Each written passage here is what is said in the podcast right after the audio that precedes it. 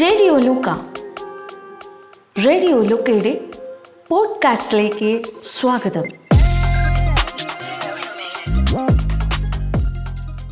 പതിമൂന്നിന് എന്താ കുഴപ്പം? ലൂക്കയിൽ ലിയോൺസ് എഴുതിയ ലേഖനം അവതരണം ബിന്ദു.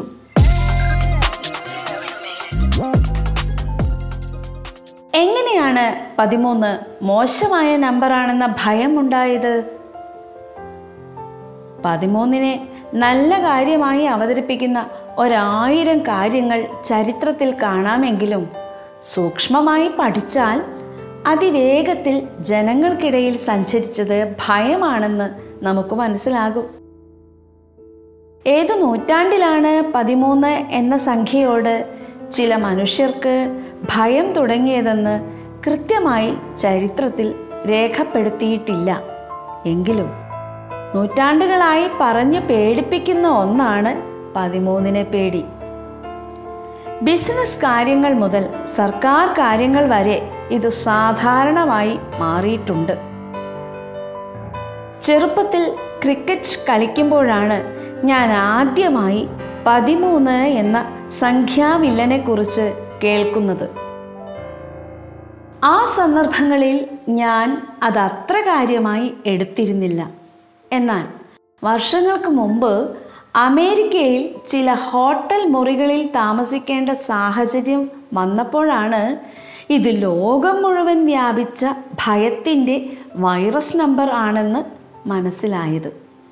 അവിടുത്തെ ഹോട്ടലുകളിൽ പതിമൂന്നാം നില രേഖപ്പെടുത്താതെ പതിനാല് എഴുതി കാണിച്ചത് കണ്ടപ്പോൾ എനിക്ക് വലിയ രസം തോന്നി. ഇന്ത്യയിൽ മാത്രമല്ല അമേരിക്കയിലും അന്ധവിശ്വാസികൾ ഉണ്ടല്ലോ എന്ന് ചെറുതായൊന്ന് സമാധാനം കൊള്ളുകയും ചെയ്തു. പടിഞ്ഞാറൻ സംസ്കാരത്തിന്റെ ഭാഗമായി പന്ത്രണ്ട് എന്ന സംഖ്യ പരിപൂർണതയുടെ പര്യായമായി ഉപയോഗിക്കാറുണ്ട്.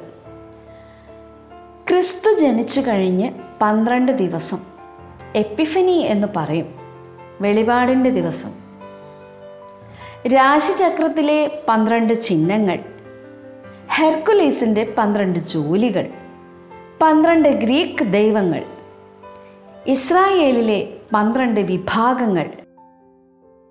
അതിനും നൂറ്റാണ്ടുകൾക്ക് മുമ്പ് ബി സി ആയിരത്തി എഴുന്നൂറുകളിൽ ബാബിലോണിയ ഭരിച്ചിരുന്ന ഹെമുറാബി രാജാവിന്റെ നിയമസംഹിതകൾ എഴുതിയപ്പോൾ പതിമൂന്നാം നിയമം വേണ്ടെന്ന് വെച്ചു. ചിലപ്പോൾ തെറ്റുപറ്റിയതാവാം. പക്ഷേ അതും ഈ വിശ്വാസവുമായി ബന്ധപ്പെടുത്തി കണ്ടിട്ടുണ്ട്. പതിമൂന്നിനെ പേടിക്കുന്നതിന് സൈക്കോളജിയിൽ ശാസ്ത്രനാമം വരെയായി. ട്രൈസ്കൈ ദെക്കഫോബിയ എന്നാണ് പതിമൂന്നിനെ പേടിക്കുള്ള പേര്. കാര്യങ്ങൾ പോയ പോക്ക് കാണുമ്പോൾ നമ്മളിൽ ചിലർ ചിരിക്കും. ഞാൻ ചിരിച്ചിട്ടുണ്ട്. എനിക്ക് യോജിക്കാതിരിക്കാൻ കഴിയില്ല. കാരണം. ഒരിക്കൽ ഭയം കയറിയാൽ പിന്നെ അതിനെ പുറന്തള്ളാൻ ശാസ്ത്രീയ സഹായം തന്നെ വേണ്ടിവരും അതുകൊണ്ട് അങ്ങനെ ഒരു ശാസ്ത്രീയ നാമം ഉണ്ടായതിൽ അത്ഭുതപ്പെടാനില്ല. അതും നൂറ്റാണ്ടുകളായുള്ള വിശ്വാസമാകുമ്പോൾ ശക്തി കൂടും. എന്നാൽ നിങ്ങൾ പേടിക്കണ്ട.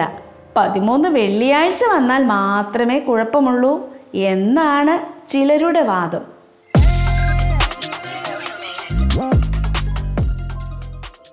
ബൈബിൾ പാരമ്പര്യമാണ് പതിമൂന്ന് എന്ന സംഖ്യയെ അതിക്രൂരനാക്കിയത്.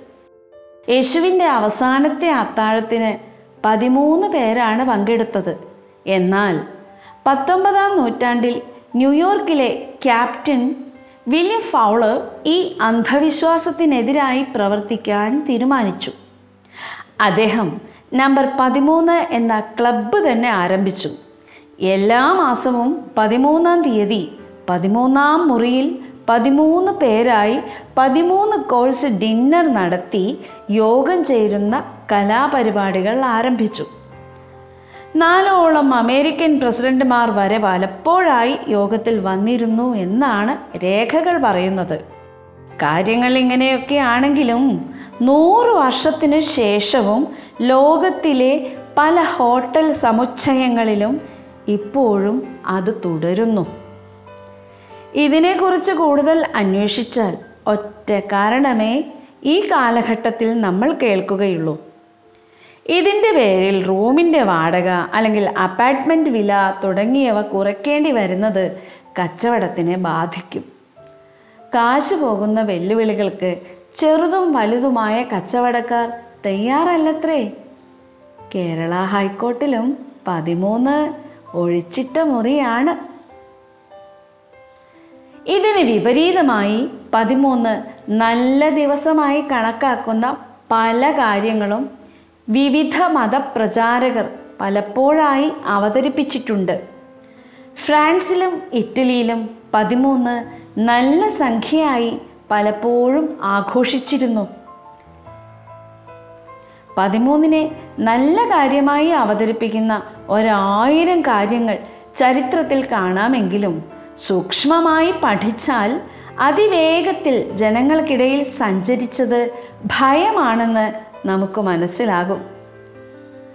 വർഷം രണ്ടായിരത്തി ഇരുപത്തി മൂന്ന് ഞാൻ ഇപ്പോൾ താമസിക്കുന്ന അപ്പാർട്ട്മെന്റിലും പതിമൂന്ന് ഒഴിച്ചിട്ടിട്ടുണ്ട്.